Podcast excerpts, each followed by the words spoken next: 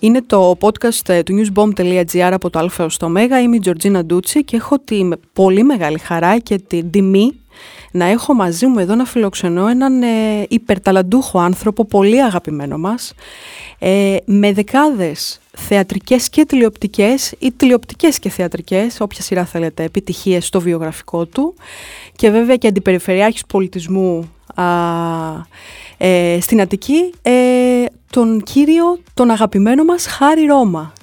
Πολύ σε ευχαριστώ για αυτή την έτσι κολακευτική έναρξη και αυτό το κολακευτικό πρόλογο.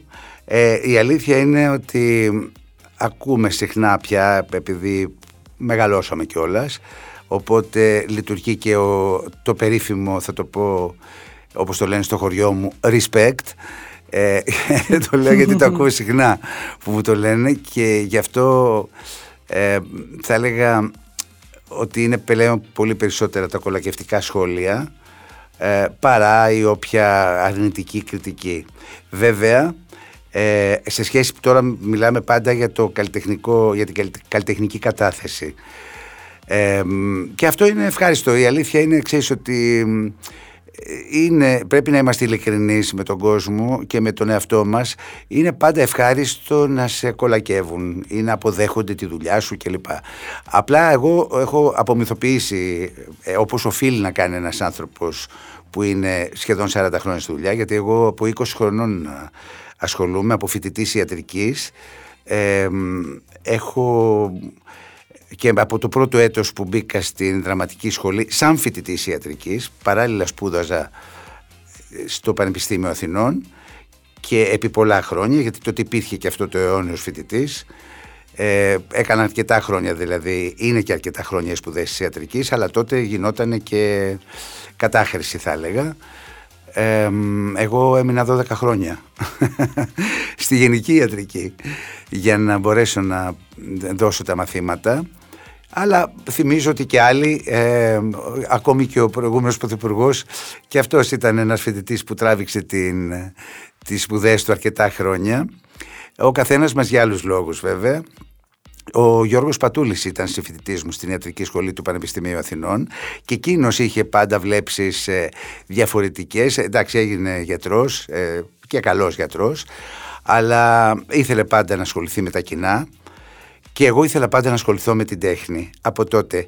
Η τέχνη λοιπόν με αντα, αντάμεψε όλα αυτά τα χρόνια, ε, έγινε αυτή η δύσκολη και έτσι επίπονη πορεία θα έλεγα αλλά και πάρα πολύ λυτρωτική γιατί επέλεξα αυτό το επάγγελμα, αυτό το χώρο ε, είτε συγγραφικά είτε εγώ δραστηριοποιήθηκα ε, σε πολλά επίπεδα είτε στιγουργικά είτε σε σενάρια έγραψα, θεατρικά έργα έγραψα. Κάποια μεταφράστηκαν και σε ξένες γλώσσες στην αγγλική. Ε, σαν ηθοποιός φυσικά δραστηριοποιήθηκα το ξέρουν όλοι πολλές πολλές φορές και σε πολλά πολλά επίπεδα σε πολλά είδη, κυρίως στην κομμωδία, αλλά έχω παίξει μέχρι και τραγωδία στην Επίδαυρο, στον έαντα του Σοφοκλή και αυτό το θυμούνται λίγοι, ε, δεν μπορούν να το ξέρουν και εύλογο είναι.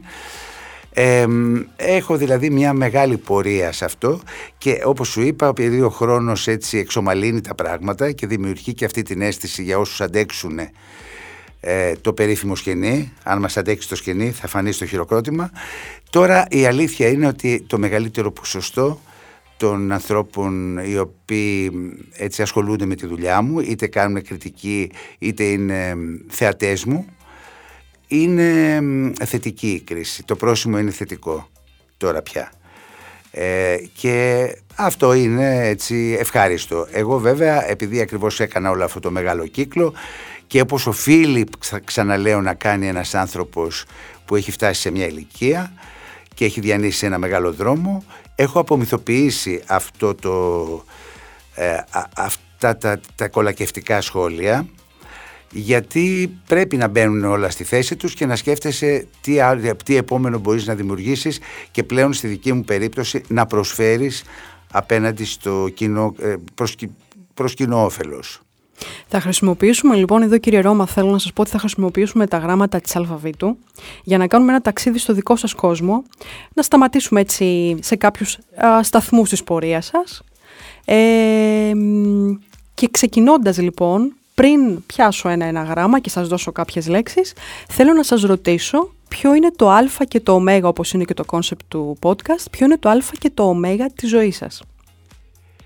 Ε, να πω πρώτα στον κόσμο, να πούμε στον κόσμο μαζί ότι δεν είμαι προετοιμασμένος, δηλαδή ε, κάποιο μπούσουλα μου έστειλες πολύ μικρό, δεν μπορούσα ούτε καν να το δω γιατί είμαι απορροφημένος και με, τα, ε, με το έργο της ε, Αντιπεριφέρειας Πολιτισμού και πραγματικά έχω έρθει απροετοίμαστος. Παρ' όλα αυτά, επειδή γίνεται από καρδιά σε συζήτηση και με μεγάλη έτσι... Πραγματικά.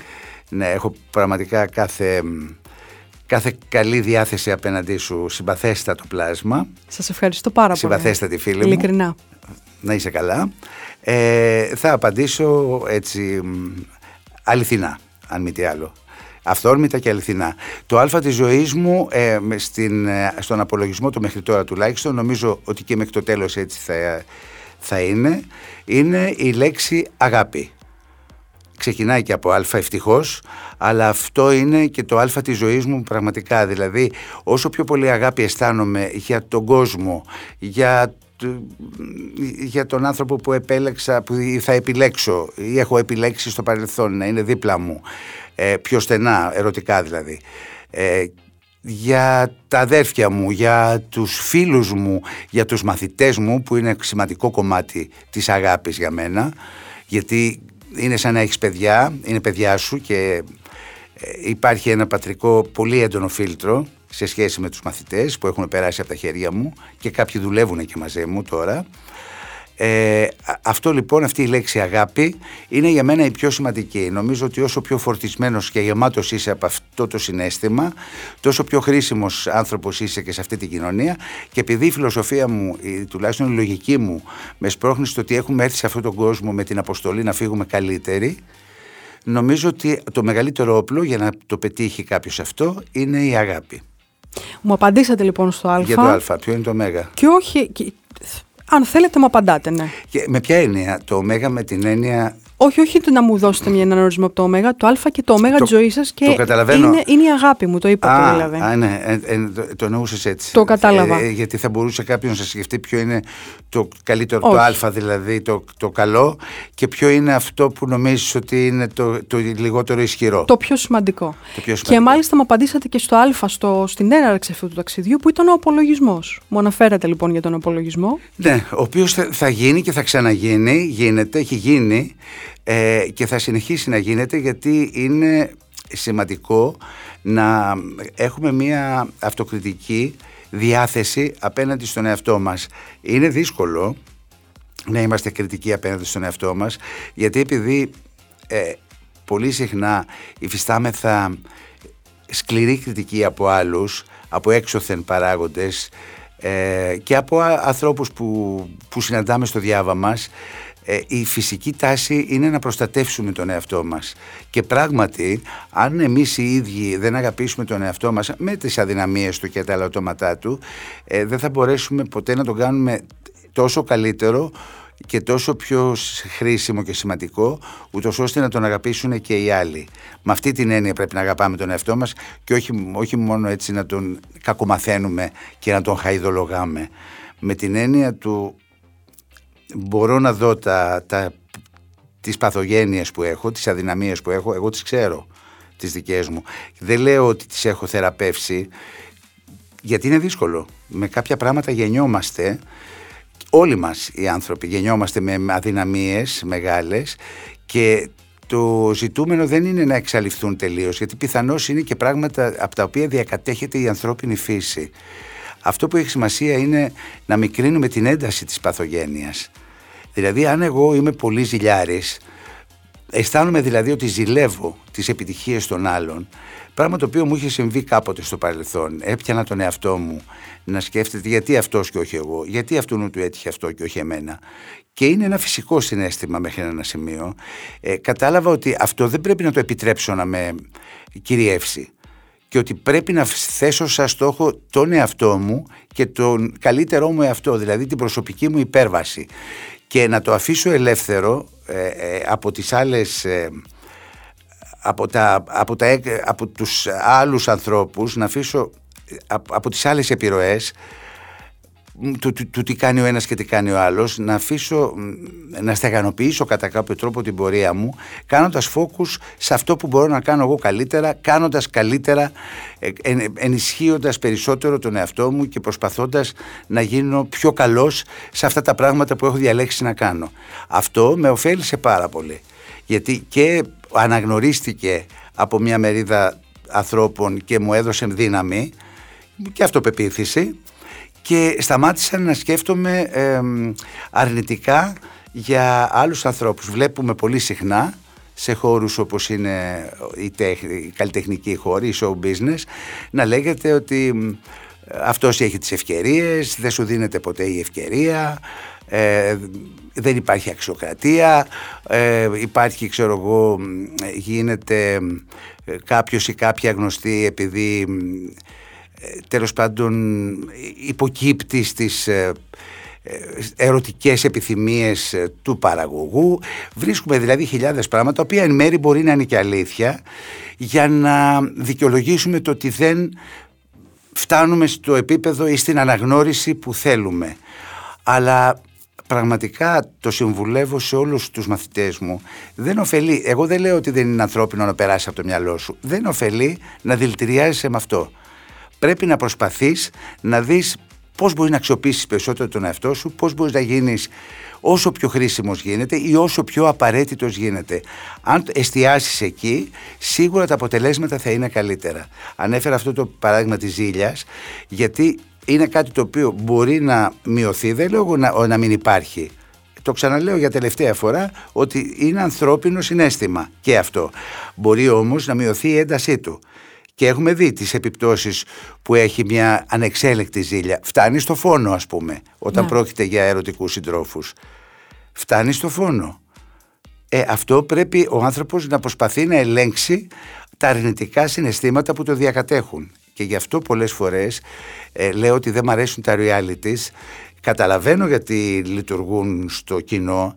Καταλαβαίνω ότι έχουν μια ότι είναι ένα είδος ψυχαγωγίας το οποίο δεν έχω δικαίωμα εγώ να πω δεν, καταργήστε το γιατί είναι, η show business έχει τους δικούς του κανόνες, τους δικούς της συγγνώμη κανόνες και το, η τηλεόραση είναι ένα εμπορικό είδος που οι καναλάρχες προσπαθούν να πουλήσουν το προϊόν τους όσο πιο καλά γίνεται με περισσότερη διαφήμιση και να βγάλουν περισσότερα χρήματα. Δεν είναι ιεραπόστολοι και δεν έχουν κανένα λόγο να μην δείξουν και το πιο σκληρό reality. Στην πραγματικότητα ε, όμως το κατανοώ ότι μπορεί να υπάρχει αυτό αλλά στην πραγματικότητα γίνεται μια, ένα κακό σε σχέση με τον αποδέκτη θεατή γιατί μαθαίνει να ζει με τις ανθρώπινες αδυναμίες και παθογένειες γιατί αυτά τα reality, επειδή ακριβώς είναι ανταγωνιστικά και πρέπει να βγάλεις τον άλλο στη σέντρα, θα μου επιτρέψετε την έκφραση, ή να, να πεις γιατί θέλεις να είναι προτινόμενος για να φύγει από πολλά παιχνίδια από ό,τι βλέπω. Ε, αναγκαστικά μπαίνει σε αντιπαράθεση ο ένας παίκτης με τον άλλον, δημιουργείται ίντριγκα, δημιουργούνται μικρά παρεάκια, δημιουργούνται μέχρι και πολύ μεγάλες ε, εκρήξεις και θα μου επιτρέψετε και την έκφραση και πολύ μεγάλη κατηνιά. Δηλαδή, για να το πούμε πιο επιστημονικά, αν είναι επιστημονικός αυτός ο όρος, εγώ έτσι θα το χρησιμοποιήσω τώρα, δημιουργείται μια κανιβαλιστική διάθεση. Να φάει ο ένας τον άλλον. Και έτσι δεν είναι το καλύτερο πράγμα που μπορεί να προσφέρει στο θεατή, γιατί τον μαθαίνεις να λειτουργεί με αυτόν τον τρόπο. Αυτή είναι η γνώμη μου για τα reality, ας πούμε. Όχι όμως ότι δεν πρέπει να υπάρχουν, ότι θα τα απαγορεύσω εγώ ή μπορώ ή θέλω. Ούτε καν θέλω. Απλώς επισημαίνω ότι εκεί υπάρχει ένας πολύ μεγάλος κίνδυνος. Ξέρετε, όλοι οι άνθρωποι έχουμε καλά και κακά πράγματα μέσα μας, το πιστεύω ακράδαντα και το έχω μελετήσει και σαν, σαν φοιτητής ιατρικής στο μάθημα της ε, ψυχιατρικής. Υπάρχουν λοιπόν καλά και κακά πράγματα, συναισθήματα και το πιο εύκολο, τα πιο εύκολα για να βγουν στην επιφάνεια είναι πάντα τα κακά. Ο αγώνας που πρέπει να κάνουμε είναι για να βγουν τα καλά πράγματα στην επιφάνεια. Η δοτικότητα, η, ο αλτρουισμός, η μεγαλοσύνη, ο ηρωισμός. Είναι δύσκολο. Είναι πολύ δύσκολο. Είναι πολύ δύσκολο. Στο Β λοιπόν θα σας δώσω το βιβλίο Guinness. Γιατί ξέρω ότι κάτι έχετε να μου πείτε γι' αυτό. Για κάποιο ρεκόρ. Ναι. αν εννοείς ε, ότι συμπεριλήθηκε μάλλον το, το καφέ της χαράς στο, στα ρεκόρ Guinness έγινε για την για non-stop προβολή ε, επί πολλά χρόνια. Δηλαδή, ε, το καφέ, το, όχι το καφέ της Χαράς, το Κωνσταντίνου και Ελένης. Το Κωνσταντίνου και Είναι υποψήφιο και το καφέ της Χαράς για να μπει σε αυτή την κατηγορία. Απλά ε, υπήρξε μια μικρή περίοδος που ο Αντένα το σταμάτησε και δεν έπεσε καθόλου. Και αυτή η κατηγορία είναι ότι παίζω επί πολλά χρόνια non-stop. Αυτό που ονομάζεται λούπα. Δηλαδή σταματάει και ξαναρχίζει από την αρχή. Σταματάει και ξαναρχίζει από την αρχή, χωρίς να υπάρχει ούτε μία μέρα διακοπής. Αυτό έγινε με τον Κωνσταντίνο και Ελένης επί 22 χρόνια τώρα. Ε, δηλαδή αυτό το, στο ρεκόρ γίνεται συμπεριλήφθηκε στα, συμπεριλήφθηκε στα 20 χρόνια. 20 χρόνια χωρίς να υπάρξει ούτε μία μέρα που να μην παιχτεί ένα επεισόδιο. Αυτό είναι παγκόσμιο φαινόμενο. Είναι απίστευτο. Ναι, ναι, ναι, non-stop. Δεν σταμάτησε ποτέ. Ε, και συνεχίζει, από ό,τι καταλαβαίνω, συνεχίζει τα κάθεκτο. Χθες ήταν το μεσημέρι, υπήρχε προβολή κάποιο από τα επεισόδια. Υπήρχε. Ναι, ναι, ναι. Συνεχίζεται. Εγώ φυσικά δεν το βλέπω και υπάρχει κόσμος που με σταματάει και μου λέει αυτό που είπατε εκεί και που έγινε εκεί και δεν ξέρω τι, ή μικρά παιδιά τα οποία μου λένε ατάκες από, από τη σειρά γίνεται και από άλλες σειρές και από το, και από το Καφέ της Χαράς που είναι και η δεύτερη έτσι ή ανάλογα πώς θα το πάρει κανείς η πρώτη μεγάλη μου επιτυχία. Είναι και τα δύο μεγάλες επιτυχίες αυτά που αποτελούν και ένα θα έλεγα χωρίς ε, έτσι ε, χωρίς αίσθημα υπερ, υπερπροβολής ελπίζω να μην παρεξηγηθεί ε, αυτό που θα πω είναι κατά κάποιο μου το έχουν πει ε, ένας καθηγητής από το τμήμα θεατρολογίας της, του Ναυπλίου.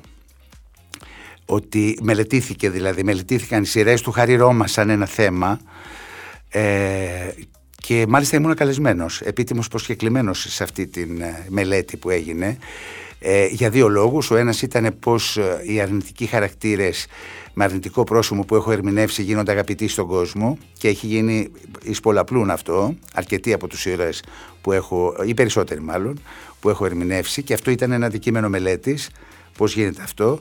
Θυμίζω ότι έτσι όπως είδα και, το, και τη μελέτη που έκαναν τα παιδιά υπάρχει στην παγκόσμια έτσι ε, δεν θα πω δραματουργία αλλά show business έχει, έχει παρουσιαστεί και έχουν παρουσιαστεί κατά καιρούς ε, διάφοροι αρνητικοί ε, ε, καλλιτέχνες που ερμηνεύουν αρνητικούς ήρωες κυρίως ε, και είναι, ε, έχουν έτσι πολύ μεγάλη αναγνώριση και αγάπη από τον κόσμο. Ο Τζακ Νίκολσον είναι ένας από αυτούς υπάρχουν και εδώ στην Ελλάδα, έχουν υπάρξει άνθρωποι οι οποίοι ε, σπουδαίοι καλλιτέχνες που έπαιξαν κυρίως αρνητικούς ρόλους και έμειναν γνωστό, γνωστοί από αυτούς όπως η Τασό Καβαδία, ο Αρτέμις Μάτσας, ο Δήμος Ταρένιος κλπ. Ο Ανέστης Βλάχος, ε, συγχωρεμένοι τώρα βέβαια όλοι. Ε, αναφέρω αυτούς από τον παλιό ελληνικό κινηματογράφο, παίζαν όμως δεύτερους, δεύτερους ε, ρόλους όχι πρωταγωνιστικούς. Αυτό λοιπόν ήταν το ένα κομμάτι της μελέτης που έγινε στο τμήμα θεατρολογίας του Πανεπιστημίου του Ναυπλίου, η, η ρόλη του Χαριρώμα και το δεύτερο ήταν οι σειρές του Χαριρώμα με την έννοια αυτής της ε, ε διαχρονικότητας την οποία δεν είναι μόνο του Χαριρώμα, του Χαριρώμα και της Άννας Χατζησοφιά ε, που καταφέρανε κάποιες από τις σειρές, όχι όλες φυσικά, να σπάσουν αυτό το, το φράγμα του χρόνου τουλάχιστον να, είναι, να, να διατηρηθούν φρέσκες σε εισαγωγικά για καινούριο κοινό που τις ανακαλύπτει συνεχώς, νεότερες γενιές για πολλά χρόνια. Για πάντα δεν υπάρχει έτσι και αλλιώς τίποτα, για πάντα είναι και αν είναι ο Ευρυπίδης, ο Εσχύλος, ο Σοφοκλής και ο Σέξπιρ, ίσως και ο Γκέτε. Ε, δεν φιλοδοξώ να είμαστε κάτι από αυτά, όμως ε, ο όρος που ήθελα να χρησιμοποιήσω γιατί το χρησιμοποίησαν εκείνοι στο Πανεπιστήμιο της, ε, του Ναυπλίου είναι ότι οι σειρές αυτές, το καφέ της Χαράς και το Κωνσταντίνου και Ελένης ορίζουν κατά κάποιο τρόπο και το ένα κομμάτι του πολιτισμού της καθημερινότητας. Ακριβώς γιατί είναι μέσα στην καθημερινή οπτική του, του πολίτη Δεν θα πω μόνο του θεατή, του πολίτη. Είναι ένα κομμάτι από τη ζωή του πολίτη πλέον και αυτό, γι' αυτό που παρατηρείται πολύ συχνά σε διάφορα ε, αναρτήσεις που κάνουν ε, τα, οι άνθρωποι, οι νεότεροι κυρίως, αλλά και οι μεγαλύτεροι πλέον, να αναφέρονται ατάκες χαρακτηριστικές του πόποτα, του κατακουζινού, της γκαρσόνας κλπ. Ακριβώς, ναι. Έχει περάσει δηλαδή μέσα στην, ε, στον πολιτισμό της καθημερινότητας. Ακριβώς. Συνεχίζοντας θα σας δώσω ένα όνομα στο γάμα και είναι το όνομα του Γιώργου Πατούλη. Γιώργος Πατούλης λοιπόν. Ο Γιώργος, ε, ο Γιώργος είναι, είναι φίλος μου. Το, το Γιώργο τον αγαπώ. Θα το πω έτσι ομά ε, και ανθρώπινα. Το Γιώργο τον αγαπώ. Τον, τώρα έχω ραντεβού λίγο μαζί του, καλή μου φίλη, μόλις τελειώσουμε μαζί, ε, για να μιλήσουμε για θέματα της περιφέρειας. Το Γιώργο τον αγαπώ σαν άνθρωπο, ε, τον αγαπώ σαν ε, μέντορα, γιατί λόγω του Γιώργου έτσι αποφάσισα να εμπλακώ, ε, επειδή σαν παλιός μου συμφοιτητής μου είπε πολύ ειλικρινά, επί, χάρη επειδή είσαι αναγνωρίσιμος, και θα με βοηθήσεις στους ψήφους θέλω να κατέβεις μαζί μου. Πιστεύω παράλληλα ότι επειδή είσαι έξυπνος άνθρωπος και ικανός ε, θα έχεις πάρα πολλά να κάνεις αν πραγματικά θελήσεις να ασχοληθείς. Εγώ σου αφήνω όλες τις, ε, όλα τα ενδεχόμενα ανοιχτά και εσύ θα δεις την πορεία αν σε αφορά ή δεν σε αφορά. Ήταν η τέταρτη φορά που μου ζήτησαν να εμπλακώ με την πολιτική μου, είχα, μου είχαν ζητήσει να εμπλακώ στην κεντρική ε, πολιτική εξουσία, να κατέβω δηλαδή σαν υποψήφιος βουλευτής, διαφορετικά κόμματα, τρία διαφορετικά κόμματα. Τρία διαφορετικά κόμματα για να καταλάβεις. Εγώ δεν ανήκω σε κομματικό μηχανισμό. Ε, έχω πολιτικές, πολιτική άποψη που και πολύ ισχυρή, αλλά δεν ανήκω σε κομματικό μηχανισμό και δεν θα το κάνω και στην πορεία και μάλιστα επειδή πρόκειται να κατέβω σαν υποψήφιος ε, δήμαρχος του Χαλανδρέου, το έχω αποφασίσει αυτό, ε, υπάρχει κόμμα το οποίο μου είπε ότι θα θέλαμε να σας στηρίξουμε, αλλά δεν με ενδιαφέρει το χρήσμα. Δεν θέλω μετά από τόσα χρόνια που με γνωρίζει και που χαίρομαι πολύ που θα με στηρίξουν, αν, που μάλλον θα με στηρίξουν από ό,τι καταλαβαίνω και πραγματικά θα χαρώ και άλλο κόμμα ε, και άλλος πολιτικός σχηματισμός να με στηρίξει. Αλλά εγώ απευθύνομαι σε όλους τους δημότες και θα απευθυνθώ σε όλους τους δημότες γιατί έχω ένα σχέδιο στο μυαλό μου και ένα όραμα. Και γι' αυτό το κάνω. Δεν είμαι ένας καλλιτέχνης που έχει τελειώσει η πορεία του στο καλλιτεχνικό γίγνεσθε. Αντίθετα, από τη στιγμή που είπα ότι αρχίζει να με ενδιαφέρει η πολιτική και κάποιο δίκιο είχε φέρει το Πατούλης όταν μου είπε εγώ χάρη σε βλέπω ότι θα εμπλακείς ε, και θα σου αρέσει Πράγματι έτσι έγινε. Μου άρεσε. Αισθάνθηκα δηλαδή ότι είναι ένα πεδίο στο οποίο μπορώ να προσφέρω και να δημιουργήσω. Ε, ξεκίνησα με τον Γιώργο στο πεδίο αυτό του πολιτισμού μέσα στην περιφέρεια. Ε, καταφέραμε με τη συνένεσή του φυσικά και τη δική μου βέβαια, το δικό μου πείσμα να αυξήσουμε τα κονδύλια για τον πολιτισμό σε σχέση με την περιφέρεια ιστριπλούν από την προηγούμενη διακυβέρνηση. Ε, προσπαθούμε να στηρίξουμε πάρα πολλές ομάδες και φεστιβάλ, δήμων, να είμαστε κοντά και να στηρίζουμε καλλιτέχνες που ξέρουμε ότι είναι ευάλωτοι κλάδοι και έχουν ανάγκη από μια μικρή έστω στήριξη. Και το κάναμε σε πάρα πολλούς ε, αυτά τα δυόμιση χρόνια, το έχουμε κάνει σε πάρα πολύ κόσμο, μουσικούς, ε, τραγουδιστές, ηθοποιούς, σκηνοθέτες, ε, έχω, έχω προσπαθήσει πάρα πολύ ε, που φρόντισα να γίνει η επέκταση του ΕΣΠΑ με λύσα και με μανία να μπορέσει να, να, να χρηματοδοτηθεί ένα κομμάτι του φεστιβάλ που είχε μείνει του Φεστιβάλ Αθηνών ναι. που είχε την ανάγκη να χρηματοδοτηθεί και έπρεπε μέσω της περιφέρειας πλέον να δοθεί αυτή η παροχή γιατί δεν θα μπορούσε να γίνει. Και το έγινε. Και έγινε. Και έγινε βέβαια. Ε, επίσης ε, το, το Ίδρυμα Κακογιάννη, ε, το, οι νύχτες πρεμιέρας, ε, το, η ταινιοθήκη της Ελλάδας, ε, η εθνική λυρική σκηνή, ένα μέρος της χρηματοδότησης ανήκει και στην περιφέρεια. Έχουμε στηρίξει πάρα πολλού, πολύ μεγάλους και σημαντικούς, σημαντικούς θεσμούς και το παλεύω πολύ. Το παλεύω και σε επίπεδο μικρών ομαδου, μικρές ομαδούλες προσπαθούν να βρουν ξέρεις, μια άκρη κάπως να υπάρξουν και το φτάνω μέχρι στο σημείο μεγάλων θεσμών όπως είναι το Φεστιβάλ Αθηνών. Ναι. Δηλαδή θέλουν να υπάρχει μια μεγάλη βεντάλια και οι μικροί να βρίσκουν μια μικρή προστασία και οι μεγαλύτεροι επίσης μια βοήθεια για να μπορούν να υπάρχουν και να συνεχίσουν να υπάρχουν και να γίνονται καλύτεροι. Έχω λοιπόν ε, μια αγάπη για τον Γιώργο γιατί με έβαλε σε αυτό το χώρο και μου άνοιξε ένα δρόμο που δεν ήμουν σίγουρος ότι παλιά δεν είχα δεχτεί ότι θα με αφορά. Ανακάλυψα ότι με αφορά και θα το κάνω και μάλιστα με, με κόστος. Γιατί ε, αν καταφέρω και ο κόσμος θελήσει να με εκλέξει δήμαρχος στο Χαλάνδρη που το όραμά μου είναι να γίνει αυτό το πρότυπος δήμος πολιτισμού και όχι με την έννοια που θα βιαστούν κάποιοι να λιδωρήσουν ε, ότι θα γίνονται εκδηλώσεις που θα γίνονται και εκδηλώσεις ε, πολιτισμού και τέχνης πολιτισμού σε όλα τα επίπεδα. Πολιτισμού της καθημερινότητας γιατί ο κόσμος θέλει τα σκουπίδια του. Να, να υπάρχει αποκομιδή των σκουπιδιών. Θα γίνει και με τον καλύτερο τρόπο. Του φωτισμού ε, του, της ασφαλείας. Ε, ε, υπάρχει ένα πρόγραμμα που ήδη καταρτίζεται με πολύ μεγάλη προσοχή. Των δρόμων, ε, της, του, των πεζοδρομίων. Ο πολιτισμός λοιπόν της καθημερινότητας είναι αυτό. Ο πολιτισμός των σχέσεων με αφορά επίσης. Η σχέση του Δημότη με το Δήμο. Με το Δήμαρχο και με τους δημοτικούς άρχοντες αλλά και των δημοτών μεταξύ τους.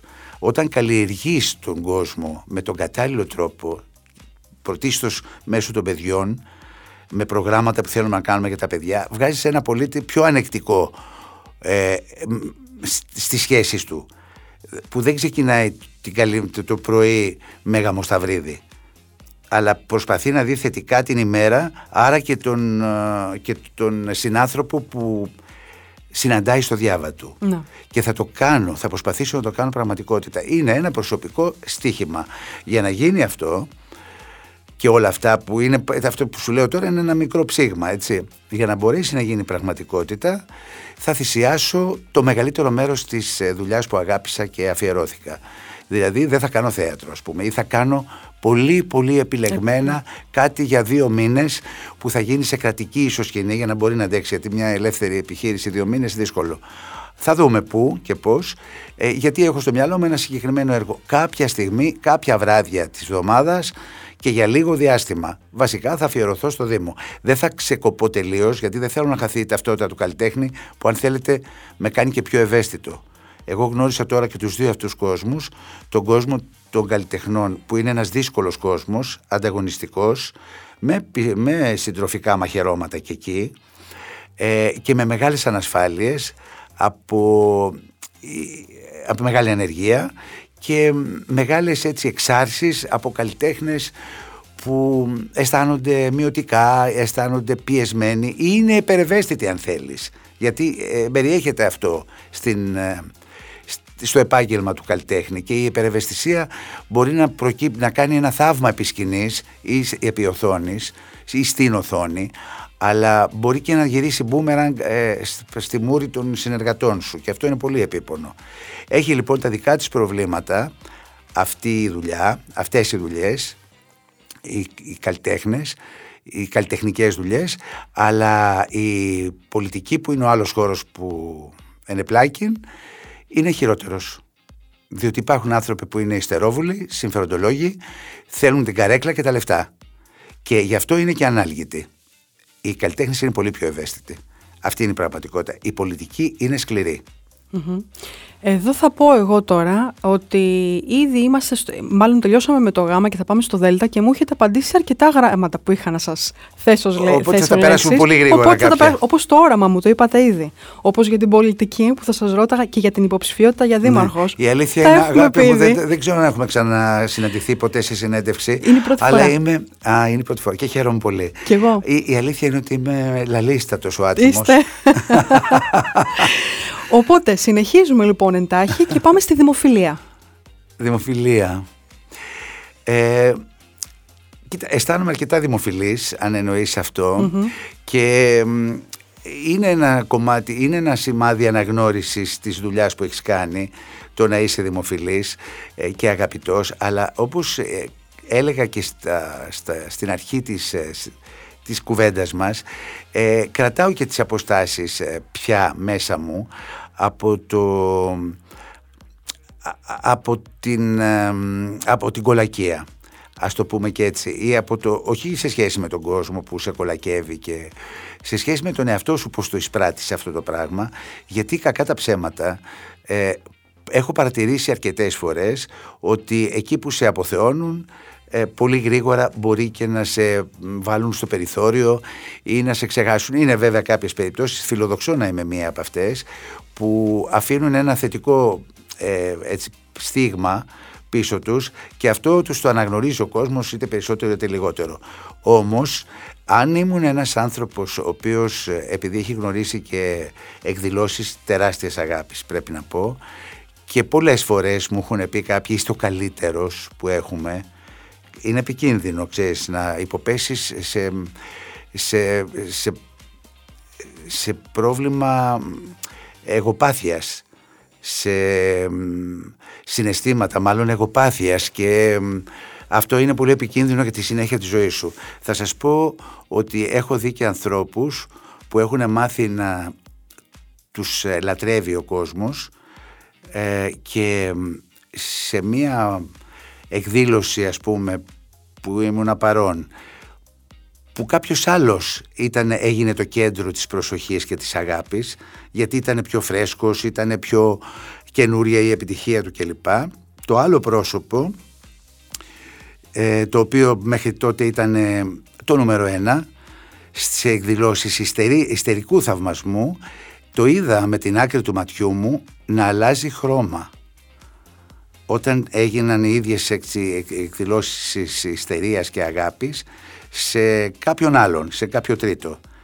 Και το σκέφτηκα πάρα πολύ μετά πόσο μπορεί ξέρεις, να κλονίζεται μέσα του κάποιος ο οποίος έχει εθιστεί στο να είναι ο αγαπημένος των καλλιτεχνών. Αυτά είναι, έρχονται και παρέρχονται πιστεύω εγώ και αυτό που μπορεί να μείνει πραγματικά είναι ένα στίγμα αξιοπιστίας πίσω το οποίο μπορεί να σε ακολουθεί πάντα είτε ο κόσμος το εκδηλώνει με υπερβολικά έτσι, με υπερβολικές ε, ε, εντάσεις είτε σου λέει απλώς ένα μπράβο ή ένα απλό, ένα απλό καλημέρα πως είστε. Ναι. Αλλά το βλέπεις στο βλέμμα ότι η συμπάθεια είναι εκεί. Και η αναγνώριση του ότι είσαι θετικός, ε, ότι πέρασες ε, το, το διάβασο από αυτή την κοινωνία ήταν θετικό. Εμένα αυτό μου αρκεί. Γιατί αν εθιστώ και περιμένω στη δημοφιλία ε, να είναι στο κόκκινο συνέχεια ε, νομίζω θα, πολύ, θα ήταν ένα πολύ ανώριμος τρόπος ε, ε, σκέψης ακριβώς γιατί αυτό δεν μπορεί να γίνεται και προετοιμάζεις λάθος τον εαυτό σου. Πρέπει να τοποθετήσεις την, ε, τις αξίες εκεί που, εκεί που είναι πραγματικά. Αυτό που έχει σημασία είναι να, να είσαι εσύ θετικός απέναντι στους συνανθρώπους σου και να λειτουργείς πάντα θετικά ό,τι είναι να έρθει σαν αναγνώριση θα έρθει. Βοηθάει γιατί σε εμάς μάλιστα που, κάνουμε, που έχουμε κάνει ελεύθερο επάγγελμα πολλές φορές σαν ε, και επιχειρηματίες, σαν θεατρικοί επιχειρηματίες, δηλαδή είμαστε παραγωγή του εαυτού μας και κάνεις μια θεατρική παραγωγή, φυσικά την κάνεις στη στιγμή που αισθάνεσαι ότι είσαι δημοφιλής και θα σου έρθει κόσμος στο θέατρο για να κόψεις εισιτήριο. Βοηθάει η δημοφιλία και η αγάπη του κόσμου. Αλλά πιστέψτε με, μπορώ να ζήσω και με, με, με ήπιες εκδηλώσεις. Πάμε στην επανεκκίνηση. Στο ε θέλω να σας δώσω λοιπόν την επανεκκίνηση. Επανεκκίνηση έκανα... Αισθάνομαι ότι έκανα μία φορά στη ζωή μου. Πραγματικά με την έννοια την απόλυτη της επανεκκίνησης, δηλαδή που πίστεψα ότι έχω βυθιστεί σε ένα τέλμα, ότι κάτι δεν πάει καλά και ξέφρασα λάθος αυτή την, ε, αυτό που συνέβαινε, ακριβώς επειδή, για να πάμε και στο, να, επανέλθουμε στην προηγούμενη ε, στο προηγούμενο γράμμα αυτό το Δέλτα και τη δημοφιλία ε, αισθάνθηκα ότι δεν έχω την αναγνώριση που περίμενα και αυτό για, για ένα διάστημα με βήθησε σε μία πρώτον αδημονία, δεύτερον ε, ανυπομονησία για να περάσει αυτή η περίοδος και να έρθει αυτό που πίστευα ότι με αντιστοιχεί μέχρι την αποδοχή του ότι και γιατί να έρθει; Εσύ ο ίδιος θα φτιάξεις τα πράγματα έτσι όπως πρέπει να τα φτιάξεις πιθανώς θα κάνεις και μια καινούρια ε, ε, θα παρουσιάσεις ένα καινούριο πρόσωπο γιατί αυτό μπορεί να είναι και πιο χρήσιμο στην κοινωνία. Και έκανα Αυτό μπορεί να μην φάνηκε τόσο πολύ προς τα έξω. Ήταν όμως μια εσωτερική διεργασία που πέρασε από δύσκολα στάδια ακριβώς γιατί ήμουν ανώριμος να αποδεχθώ ότι η επιτυχία μπορεί να μην είναι πάντα αυτό που περιμένεις και στην ένταση που περιμένεις ε, για να αποδεχθώ το ότι αυτή είναι η ζωή, αυτή είναι η πραγματικότητα και εμείς οι ίδιοι πρέπει να ορίσουμε, να βάλουμε τους νέους κανόνες και να εντάξουμε τον εαυτό μας ξανά εκεί που νομίζουμε ότι ανήκουμε. Ε, επανακίνηση λοιπόν για μένα ε, είναι πολύ κοντά με την ε, έννοια επανενταξη και το έζησα και ξέρω να, το, ξέρω να, να βοηθήσω τώρα και άλλους και να τους εξηγήσω πώς πρέπει να αντιμετωπίζουν αυτό που μπορεί να μοιάζει σαν αδιέξοδο στη ζωή μας κάποιες φορές. Ναι, και ίσως εδώ μου απαντάτε και στην επόμενη λέξη που θα σας δώσω, τα ζόρια. Ίσως μου έχετε μου απαντάτε ναι, λοιπόν. Ε, έχω περάσει, κοιτάξτε, θα είναι αφύσικο να μην ε, περάσει κάποιος ζόρια στη ζωή του. Είναι αφύσικο και θα τα, θα τα, περάσει, θα τα περάσουμε όλοι, τα περάσαμε και θα τα ξαναπεράσουμε σε πολλαπλά επίπεδα. Αγάπη μου γλυκιά, από τη στιγμή που υπάρχει ο θάνατος, έτσι κι αλλιώς ένα δεδομένο ζόρι στη ζωή όλων μας είναι αυτό.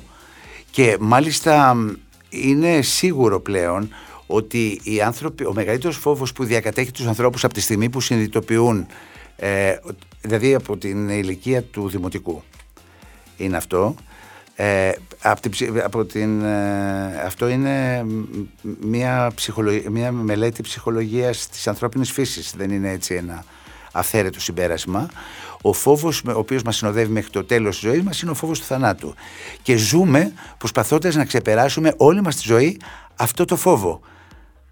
Μεταφράζοντάς τον σε διάφορα πράγματα. Παράδεισος, ε, ξέρω εγώ, ψυχή, ε, είναι εκεί ψηλά στον ουρανό, ε, με, μετεμψύχωση, με διάφορους τρόπους για να απαλύνουμε αυτό το τεράστιο φόβο του τέλους και του αγνώστου. Να παρηγορηθούμε. Ναι. Οπότε ζόρια, ε, τα ζόρια είναι συνειφασμένα με την έννοια του ανθρώπου και άλλωστε και η επιβίωση είναι δύσκολο πράγμα. Δεν είναι απλό το να επιβιώσεις. Είναι όμως και ωραία η ζωή. Οπότε πρέπει να σκέφτεσαι αυτή την, και αυτή την όψη και να είσαι σε ένα αντιστάθμισμα συνεχές. Εγώ είμαι πάρα πολύ χαρούμενος που ζω. Είμαι πάρα πολύ χαρούμενος που ζω και έτσι ξεπέρασα τα ζόρια. Όταν άρχισα πλέον να ξυπνάω και να λέω τι, τι καλά, πόσο τυχερός είμαι που μου έχουν δοθεί όλα αυτά που μου δόθηκαν, που και ο ίδιος είχα τη δύναμη να διεκδικήσω κάποια πράγματα και πόσο πολύ αρκετά είναι αυτά που μου έχουν δοθεί. Άσχετα αν έχω στο μυαλό μου διάφορα σχέδια, είμαι φιλόδοξος άνθρωπος και έχω μάθει να ζω έτσι, έτσι να σχεδιάζω καινούρια πράγματα. Αλλά αυτά που έχω καταφέρει μέχρι τώρα και οι σχέσεις που έχω δημιουργήσει μέχρι τώρα είναι, είναι ε, ε, πώς να σου πω, είμαι ευγνώμων που μου προέκυψαν και, και αν και ο ίδιος είμαι υπεύθυνος γι' αυτό και, και περήφανος που κατάφερα κάποια πράγματα να, να γίνουν έτσι όπως γίνανε. Είμαι χαρούμενος όμως. Είμαι χαρούμενος που, που ζω. Είμαι χαρούμενος για αυτό το μεγάλο δώρο και θέλω να το αξιοποιήσω όσο το δυνατόν περισσότερο. Και είναι πολύ δυνατό και σημαντικό μήνυμα και για τους ακροατές όσους μας ακούνε και για τους συνανθρώπους μας για όλο τον κόσμο. Δεν υπάρχει περίπτωση όσο τι πρόβλημα και να έχεις, όσο μεγάλο και να είναι, που το απέφχομαι αυτό να είναι μεγάλο, να είναι ξέρω εγώ... Τέλος πάντων δεν θέλω να μπω σε, σε συγκεκριμένα θέματα που μπορεί να έχει κάποιος ε, μία αναστρέψιμο εν πάση περιπτώσει ακόμη και εκεί μπορείς να νιώσεις τη χαρά της ζωής. Ακόμη και στην ακραία περίπτωση που ξέρεις ότι υπάρχει χρονικός περιορισμός. Πώς να σου πω εμένα η μεγαλύτερη συγκίνηση κορίτσι μου που ένιωσα ποτέ νομίζω ήταν όταν ε, συνάντησα, ζήτησε να με συναντήσει ένα κορίτσι μέσω του Ιδρύματος της ε, κυρίας Βαρδινογιάννη, της Ελπίδας, ε, που ήταν αρκετά μεγάλο, 15 χρονών. και συνάντησε ένα πανέμορφο πλάσμα. Τώρα κυριολεκτό δεν το λέω έτσι για να το ωραιοποιήσω με ξερισμένο το κεφάλι γιατί, από τις χημειοθεραπείες. Πανέμορφο πρόσωπο. Πολύ λεπτό βέβαια. Ε, καθισμένο σε ένα κρεβάτι χλωμό με τεράστια έτσι υγρά μαύρα μάτια όπου σοκαρίστηκα και καθυλώθηκα μόλις το είδα το κορίτσι αυτό και μου της λέω ζήτησες να με δεις, σε ευχαριστώ που, που θέλησες να με δεις και μου δίνεις τη δυνατότητα να, να συναντηθούμε. Ε, δεν ήξερα και εγώ τι πρέπει να πω, δεν ήμουν προετοιμασμένος για κάτι συγκεκριμένο και μου λέει θέλω να σας πω ότι είμαι πάρα πολύ χαρούμενη και είναι η μεγάλη μου συντροφιά το Κωνσταντίνου και Ελένη. Εντάξει, το αναμενόμενο.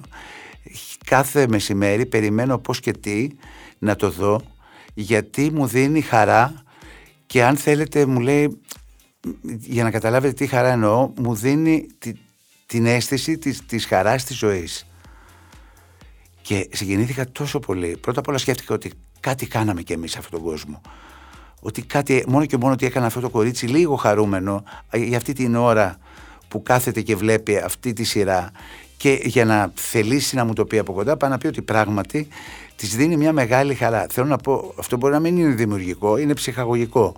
Αλλά ακόμη και σε μια πολύ έτσι οδυνηρή και, και δύσκολη κατάσταση που μπορεί η ζωή να σε, να σε έχει φέρει από την πρώτη στιγμή και χωρίς να το έχεις επιλέξει και χωρίς να έχεις καμία ευθύνη γι' αυτό ακόμη και εκεί η χαρά της ζωής μπορεί να υπάρχει και μπορεί αυτό το συγκεκριμένο κορίτσι ας πούμε εγώ τη συμβούλευσα να αξιοποιήσει αυτές τις δυνατότητες που έχει για τις ώρες που μπορεί και αντέχει κλπ να, να κάνει κάτι που να αισθάνεται ότι είναι ωραίο και το, το δημιούργησε εκείνη ούτως ώστε να μην διακατέχεται μόνο από εύλογα συναισθήματα όπως ο θυμός. Γιατί εγώ, γιατί να μου συμβεί εμένα αυτό. Ε, όχι ότι είμαι ικανός εγώ τώρα να, να, να, να το να, να, το, να το βάλω μέσα στο μυαλό και την καρδιά ενός παιδιού το οποίο έτσι καταδικάστηκε σε αυτή την κατάσταση αλλά εγώ τουλάχιστον το, το συμβούλευσα και νομίζω ότι έπιασε τόπο το κορίτσι αυτό έκανε πράγματι κάποια τεχνική, τέλος πάντων μια ε, δεξιοτεχνική, μια δεξιοτεχνία με τα χέρια. Βρήκαμε κάτι δηλαδή στο οποίο μπορούσε να αξιοποιηθεί. Της έδινε μεγάλη χαρά η δημιουργία. Και τώρα πια δεν είναι στη ζωή. Η αλήθεια είναι. Όπως ήταν αναμενόμενο. Έκλαψα όταν έμαθα ότι έφυγε αλλά δεν πάβει, ξέρεις, να, να σκέφτομαι ότι εμένα μου έκανε ένα πολύ μεγάλο δώρο. Με έκανε να αισθανθώ σημαντικός. Δηλαδή, μπορεί να μην είναι σημαντικός προορισμός σε αυτή τη ζωή να κάνεις το χαριρώμα να αισθανθεί, ξέρω εγώ, ε, μια ξέρω εγώ, σιγουριά ή μια ε, να αισθανθεί καλά για αυτό που του συμβαίνει, να αισθανθεί πιο σίγουρος και πιο ασφαλής αλλά πραγματικά απεδείχθη εκείνη τη στιγμή ότι το κορίτσι αυτό είχε τη δύναμη. Δεν ήμουν εγώ δυνατός. Εκείνη ήταν δυνατή. Εκείνη με έκανε να αισθανθώ καλύτερα. Ναι. Και δεν είναι τυχαίο αυτό αγάπη μου. Συνεχίζουμε, πηγαίνουμε στο επόμενο και είναι η ηλικία. Και δεν εννοώ να μας πείτε την ηλικία σας φυσικά. Την ηλικία μου την ξέρουν όλοι γιατί βλέπουν στα Google, μπαίνουν με τα μανίας. Ε, θα έλεγα ότι μου κάνει πολύ πολύ πολύ πολύ πολύ μεγάλη εντύπωση πόσο πολύ απασχολεί τον κόσμο και, και η, η απάντηση εδόθη πριν ε, έχει να κάνει και με το φόβο του θανάτου ε, γιατί καταλαβαίνουμε ότι όσο μεγαλώνουμε τόσο πιο κοντά πλησιάζουμε σε ένα τέλος. Ε, ε, μου κάνει εντύπωση η κανιβαλιστική διάθεση που έχει ο κόσμος σε σχέση με τις αλλαγές που επιφέρει ο χρόνος. Δηλαδή βλέπω πολλά, ε, δεν ξέρω, site λέγονται αυτά, πολλά ή πολλά πράγματα έτσι στα, στα, στα social που δείχνουν ηθοποιούς πώς ήταν και πώς έγιναν. Λες και δεν, δεν ισχύει αυτό για, τους, για όλους μας. Λες και δεν είναι μια αναπόφευκτη πορεία που, που πρέπει να γίνει ή που θα γίνει. Πρέπει, δεν πρέπει, θα γίνει. Ο κόσμος αρέσκεται σε αυτό ε, και πάντα σε προσπαθούν να, να κάνουν έτσι σχόλιο για την ηλικία των, ε, των ανθρώπων, ειδικά των γνωστών, γιατί έτσι ε, δημιουργείται και μια μεγαλύτερη απήχηση έτσι, σε αυτά τα site και, και σε εκπομπές τηλεοπτικές από ό,τι καταλαβαίνω. Υπήρχε και εκπομπή η οποία έλεγε τις ηλικίες των καλλιτεχνών. Αυτό έκανε κάθε, κάποτε. Από ότι μου, εμένα με είχαν πολλές φορές ε, περιλάβει, αλλά για κυρίες ας πούμε που είναι μεγάλες και ε, είναι γνωστό ότι έχουν διανύσει πολύ μεγάλο διάστημα ξέρεις, σε, αυτό το, σε αυτόν τον κόσμο. Είναι νομίζω πολύ άκομψο να, ε, να στοχοποιούνται κατά κάποιο τρόπο για την ηλικία ή για την εμφάνιση που έχει αλλάξει με το χρόνο ή για τα κιλά που έχουν γίνει περισσότερα. Αυτό γίνεται γιατί οι άνθρωποι θέλουν να ξορκίσουν το δικό τους φόβο για τη μετάλλαξη που επιφέρει, για τις αλλαγές μάλλον, τη μεταμόρφωση που επιφέρει ο χρόνος. Αλλά εγώ λέω ότι η μεταμόρφωση έχει θετικό πρόσημο όταν ακολουθούμε αυτό που πρέπει να κάνουμε, όταν ακολουθούμε δηλαδή τη δοτικότητα, όταν γινόμαστε πιο δοτικοί σαν άνθρωποι, όταν γινόμαστε πιο όριμοι σαν άνθρωποι και πιο πνευματικά καλλιεργημένοι, τότε η μεταμόρφωση είναι μόνο θετική γιατί αυτό είναι που επιπλέει, που μένει και που προσφέρει μέχρι τελευταία στιγμή στον συνάνθρωπο. Όλα τα άλλα φυσικά είναι, ξέρω εγώ, δυσάρεστα ε, όταν μάλιστα ναρκισεύεσαι κάποια στιγμή έχεις υπάρξει και ωραίος και έχεις πολλές ερωτικές έτσι, επιλογές ή επιτυχίες κλπ. Ε, ασφαλώς είναι κάπως δυσάρεστα αλλά κάπως.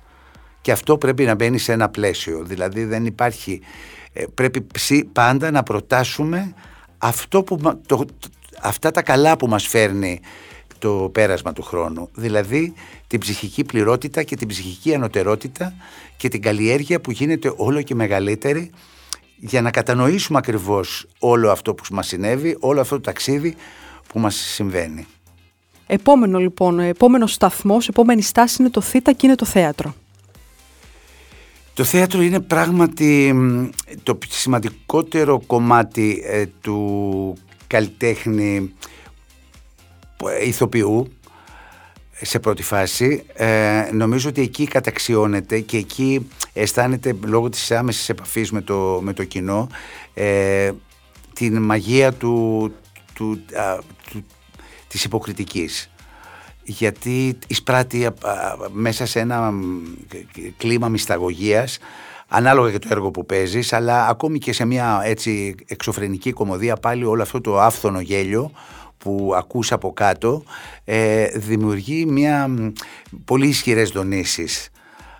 Και αν είναι και από τις δύο μεριές είναι το αποτέλεσμα ε, έτσι πολύ δυνατό. Πολύ, ε, είναι, μπορεί να είναι και συγκλονιστικό δηλαδή. Τελειώνεις την παράσταση και αισθάνεσαι συγκλονισμένος γιατί έχεις κάνει ένα μικρό επίτευγμα και έχεις ανταλλάξει με τον κόσμο τόσα τόσα μα τόσα πολλά πράγματα ε, με αυτή την έννοια, παρότι αποφέρει για μένα που έκανα καριέρα μεγάλη στην τηλεόραση, ε, δεν πέτυχα τον παλιό ελληνικό κινηματογράφο, είμαι νεότερος.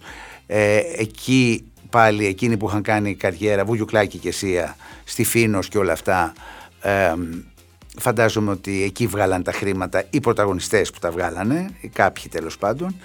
Ε, σε εμάς ήταν η ιδιωτική τηλεόραση που το έκανε αυτό. Ήμουν ένας από τους τυχερούς που ε, μπόρεσε να δραστηριοποιηθεί και καλλιτεχνικά αισθάνθηκα πάρα πολύ καλά. Έκανα πράγματα που μου αρέσανε και τα χαίρομαι και ακόμη και τώρα θα κάνω μια σειρά προτού πολιτευτώ ξανά.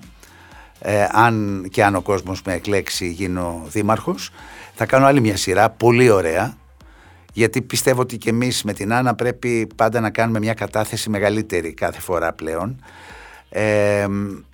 και στον τομέα της τηλεόρασης που μπορεί να είναι τέχνη. Η μυθοπλασία, το είδος που υπηρετούμε εμείς είναι τέχνη.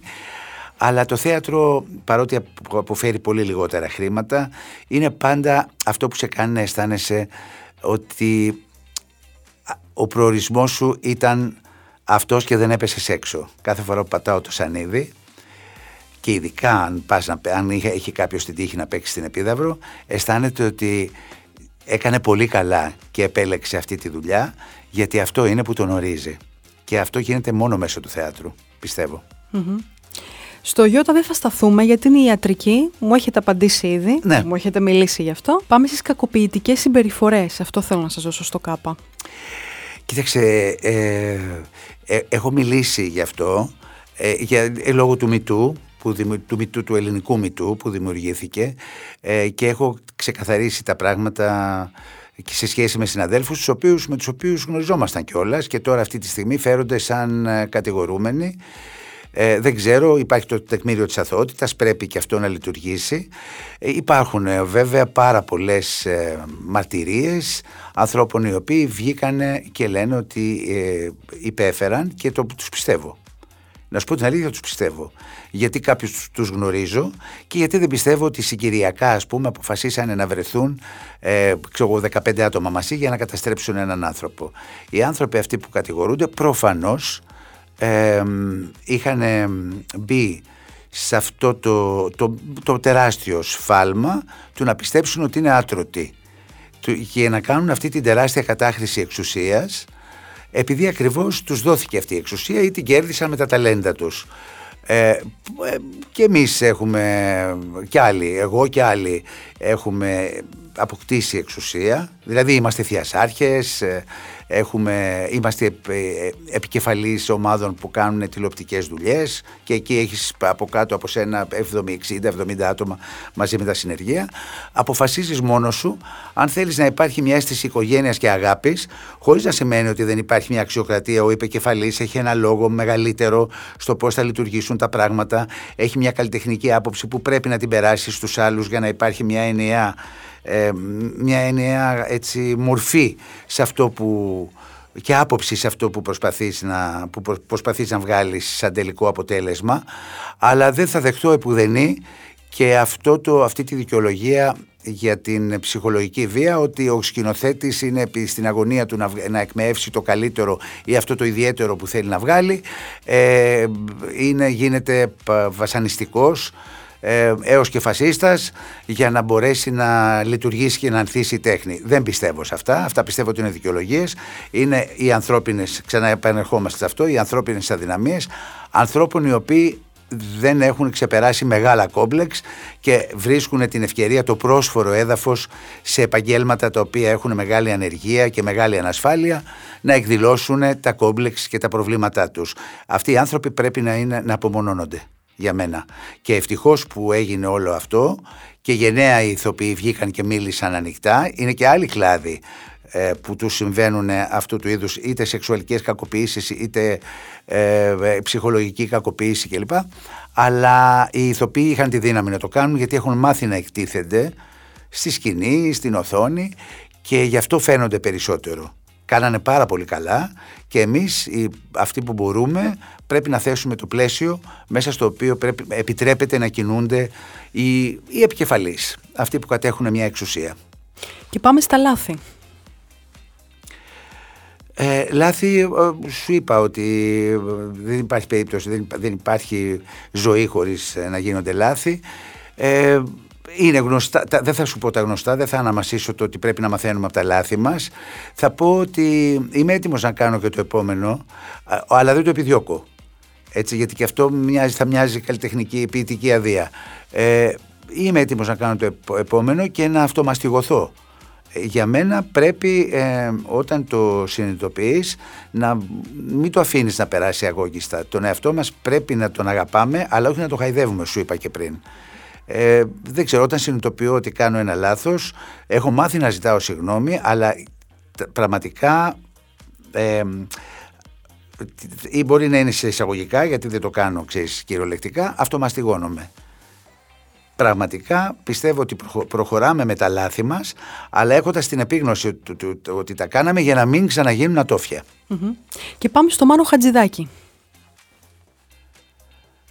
Είναι ο μεγαλύτερος διανοούμενος που γνώρισα ποτέ, είχα την τύχη να γνωρίσω και παράλληλα ο πιο γενναίος άντρας που γνώρισα ποτέ γιατί εξέφραζε τις απόψεις του που, ήταν, που μοιάζαν αιρετικές με μεγάλη παλικαριά και δεν μπορούσε να έχει και κανένας, κανένας αντίλογο στο Μάνο γιατί ήταν τεκμηριωμένα τα πάντα και γιατί το επίπεδο της αισθητικής της αισθητικής φιλοσοφίας αλλά και της αισθητικής της ζωής του που εκφράστηκε κιόλας από την τέχνη του, από τη μουσική. Ε, εμένα είναι ο, ο λόγος που αγαπάω τη μουσική είναι ο Μάνος Κατζηδάκης. Για μένα είναι ο, το καλύτερο που υπήρξε ποτέ. Για μένα λέμε. Ε, είναι λοιπόν υψηλής αισθητικής, ήταν και η ζωή του και η μουσική του, παρά του, παρότι είχε και αυτός αδυναμία σαν άνθρωπος, ο οποίο ξέρω κάποια μέρα, άμα μιλήσω γι' αυτό, μπορεί να είναι και κωμικό. Έτσι, γιατί οι αδυναμίες μεγάλων αντρών ε, επιφέρουν και γέλιο πολλές φορές. Που δεν το πιστεύεις ότι μπορεί να έχουν κάνει τέτοια πράγματα. Ε, τα οποία βέβαια δεν είναι που δεν είναι λόγο, δεν ήταν ε, κακοποιητικά όπως είπαμε πριν για τους άλλους. Επρόκειτο για ένα μεγάλο κύριο για ένα σπουδαίο άντρα. Σπουδαίο, από όλες τις μεριές. Σπουδαίο, σπουδαίο, σπουδαίο. Δηλαδή, δηλαδή, πόσο πολύ θα ήθελα να γνωρίσω άλλον ένα τέτοιο άνθρωπο που να λειτουργεί ο εγκέφαλός του με αυτόν τον τρόπο. Τόσο διανόμενο, που να έχει τόσο πολύ σκεφτεί τη ζωή και τις εκφάνσεις της με, με, τόσο, με, με τόσο εξυπνάδα. Πραγματικά ε, έδινε λύσεις, ήταν ένας μεγάλος φιλόσοφος ο Μάνος Χατζηδάκης και χωρίς να το επιδιώκει και χωρίς να επέρεται γι' αυτό. Ήταν ένας μεγάλος φιλό. Έτσι λειτουργούσε ο εγκέφαλός του. Ήταν σπουδαίο, πραγματικά. Ε, στον Ή έχω βάλει νέα σειρά στην οποία αναφερθήκατε. Ε, ε, και εδώ θα, και νέα ταινία έχω βάλει. στον Ή. Στον Ή. Νέα ναι. σειρά, νέα ταινία. Ναι, η νέα σειρά είναι το Πεφταστέρι. Αυτό, αυτό που θα εκεί ήθελα να καταλήξω λοιπόν. Θα το κάνουμε. Θα το κάνουμε. Το κάνουμε ήδη. Έχουμε γράψει αρκετά επεισόδια. Επίπονα γιατί είναι και μεγάλα, είναι και δύσκολα, είναι και μια δουλειά, είναι μια κατάθεση, βρε παιδί μου. Δεν, ήδη με κάποια κανάλια είχαμε διαφωνία. Δηλαδή, μα γιατί βάζετε και αυτό το κομμάτι νουάρ, εσείς είστε ο αγαπημένος κωμικός, γιατί να μην κάνουμε το κωμικό να όπως το καφέ της χαράς.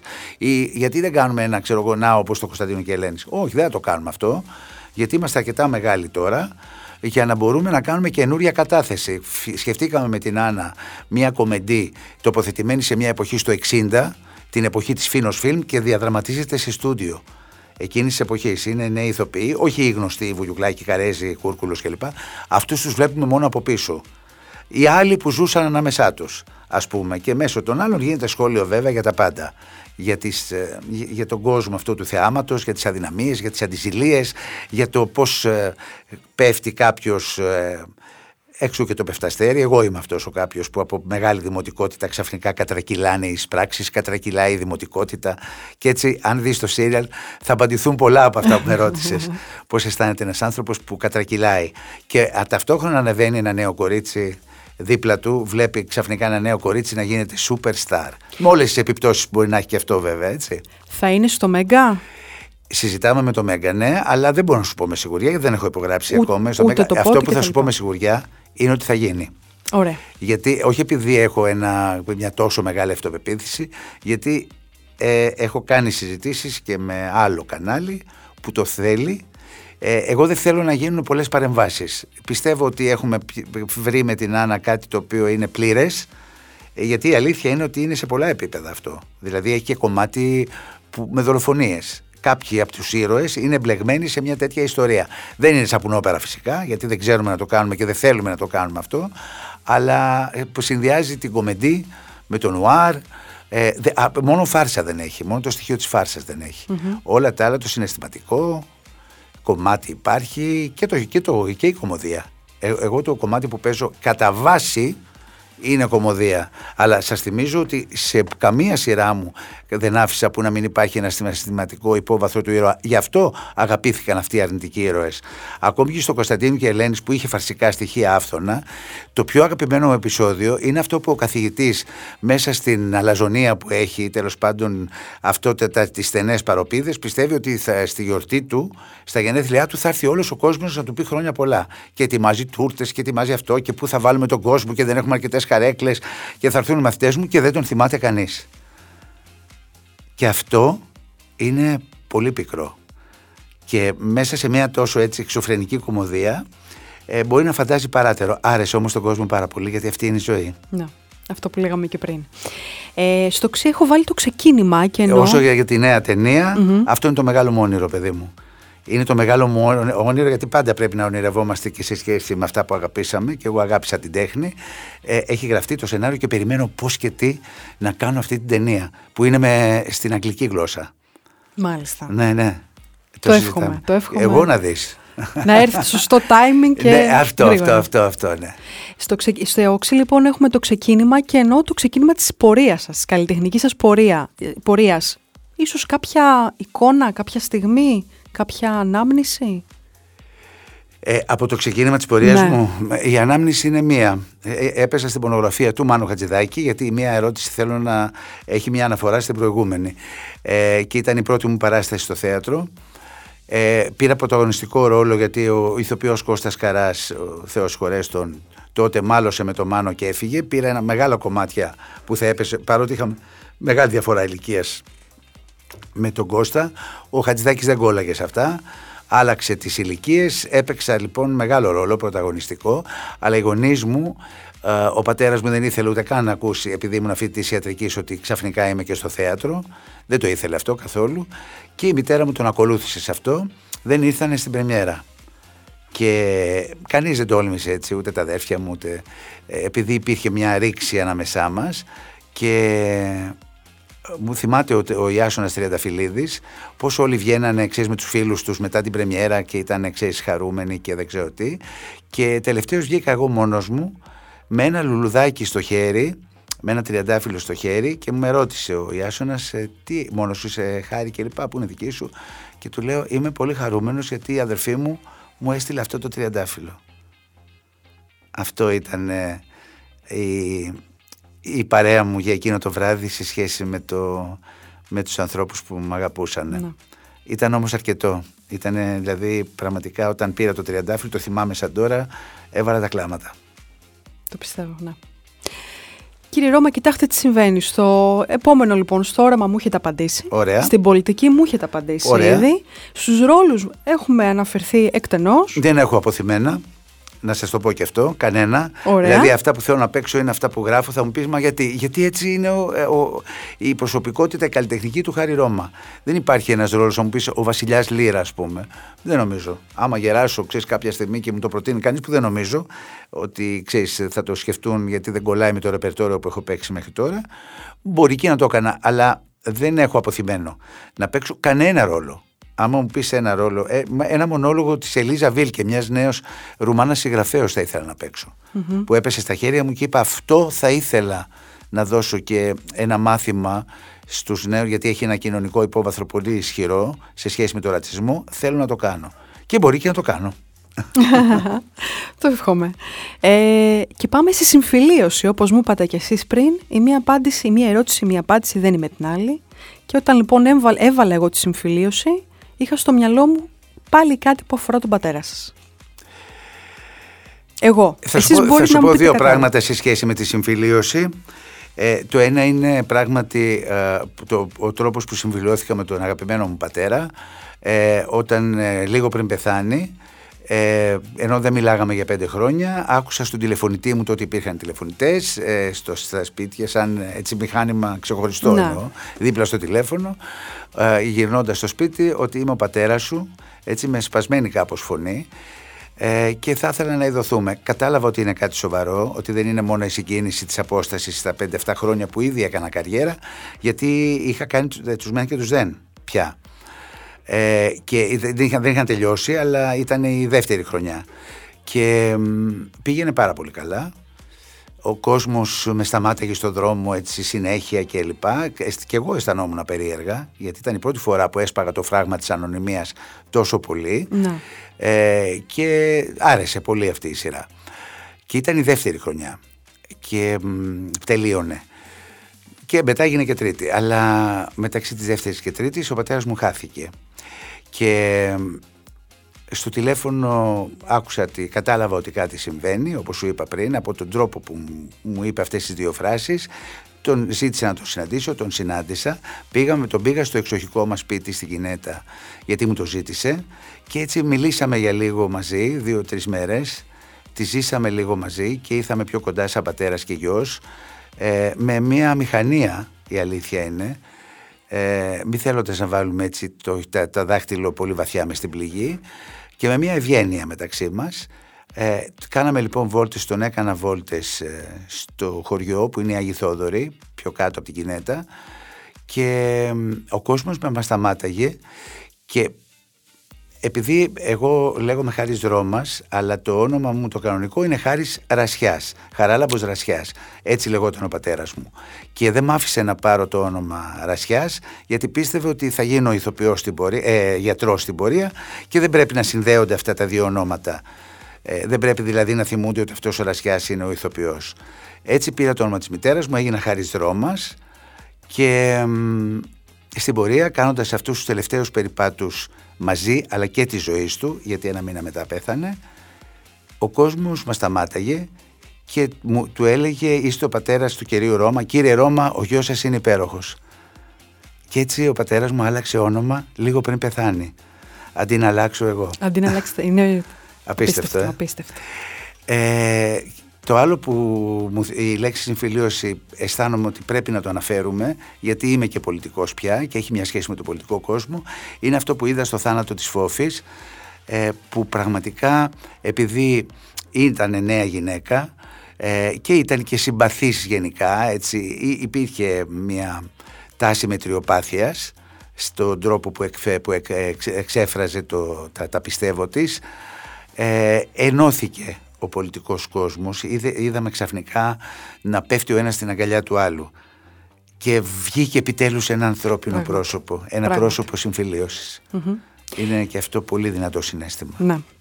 Στις τηλεοπτικές σειρές που είναι στο ΤΑΦ δεν θα σταθώ, έχουμε απαντήσει, έχουμε μιλήσει Κατά κόρον, πολύ. Εδώ είπαμε τα reality, παιδί Βέβαια, μου. υποψηφιότητα για δήμαρχος μου έχετε στο ύψιλον, μου έχετε απαντήσει ναι. ήδη.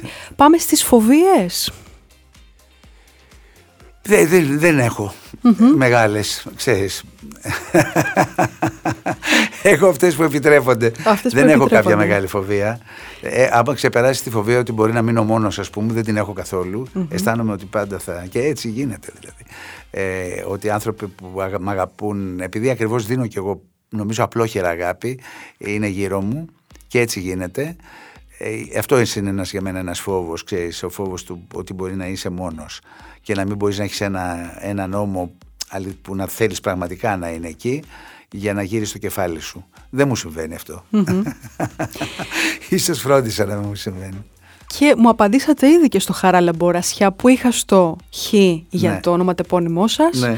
Ε, στο ψήν η ψυχοθεραπεία. Δεν κάνω. Δεν έχω κάνει ποτέ. Δεν, δεν έχω ανάγκη να κάνω. Για μένα, ηθοποιός που κάνει ψυχοθεραπεία, βέβαια ξέρω πολλούς. Έχω ακούσει για πολλούς. σω επειδή έχω περάσει και από το χώρο της ιατρικής και επειδή είμαι και πολύ εξωστρεφής, αγάπη μου, όπως βλέπεις. Συζητώ τόσο πολύ τα πράγματα με τον κόσμο, με τους συναδέλφους, με τους νεότερους συναδέλφους, και αυτοί είναι παιδιά μου ναι. στις παραστάσεις μου, με τους μαθητές μου, όταν τώρα δεν διδάσκω πια. Ε, ακόμη και με τα παιδιά στο γραφείο στην περιφέρεια, που είναι νεότερα παιδιά, στο γραφείο μου, οι άνθρωποι που με βοηθούν οι συνεργάτες. Ε, μου συζητώ τόσο πολύ που αυτό είναι ένα είδος ψυχοθεραπείας. Μέσα από το πρόβλημα του άλλου που προσπαθείς να επιλύσεις ή να τον βοηθήσεις να το επιλύσει ε, νομίζω κάνεις μια ανασκόπηση και του δικού σου θεματος Και φτάνουμε στο τέλος του ταξιδιού μας και θέλω να κλείσουμε με ένα ωραίο φινάλε λοιπόν στο Ωμέγα. Είτε αυτό είναι καριέρας είτε είναι αυτής της ωραίας κουβέντας που είχαμε. Λοιπόν το ωραίο φινάλε είναι το εξής είναι η στίχη της Κικής Δημουλά. Μιας πολύ πολύ σπουδαίας ε, ποιήτριας. Της μεγαλύτερης για μένα ποιήτριας που έχει περάσει από την ε, Ελλάδα. Θα προσπαθήσω να το θυμηθώ έτσι απ' έξω γιατί δεν το έχω όπως βλέπεις μπροστά μου. Ένα μονάχα δεν μου δίνει το όνειρο. Το όριο. Ώσπου να κινδυνεύσω γιατί τότε δεν θα ήταν όνειρο, θα ήταν γεράματα.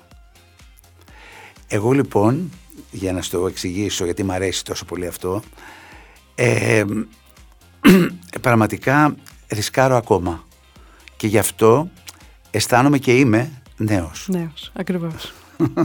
Σας ευχαριστώ πάρα πολύ. Ειλικρινές ευχές για κάθε επιτυχία σε ό,τι νέο έρχεται, σε όλα τα σχέδιά σας σε ό,τι έχετε βάλει στο μυαλό σας. Ευχαριστώ κορίτσι μου. Είσαι μια υπέροχη οικοδέσποινα. Να είστε καλά, ευχαριστώ. Τιμή μου.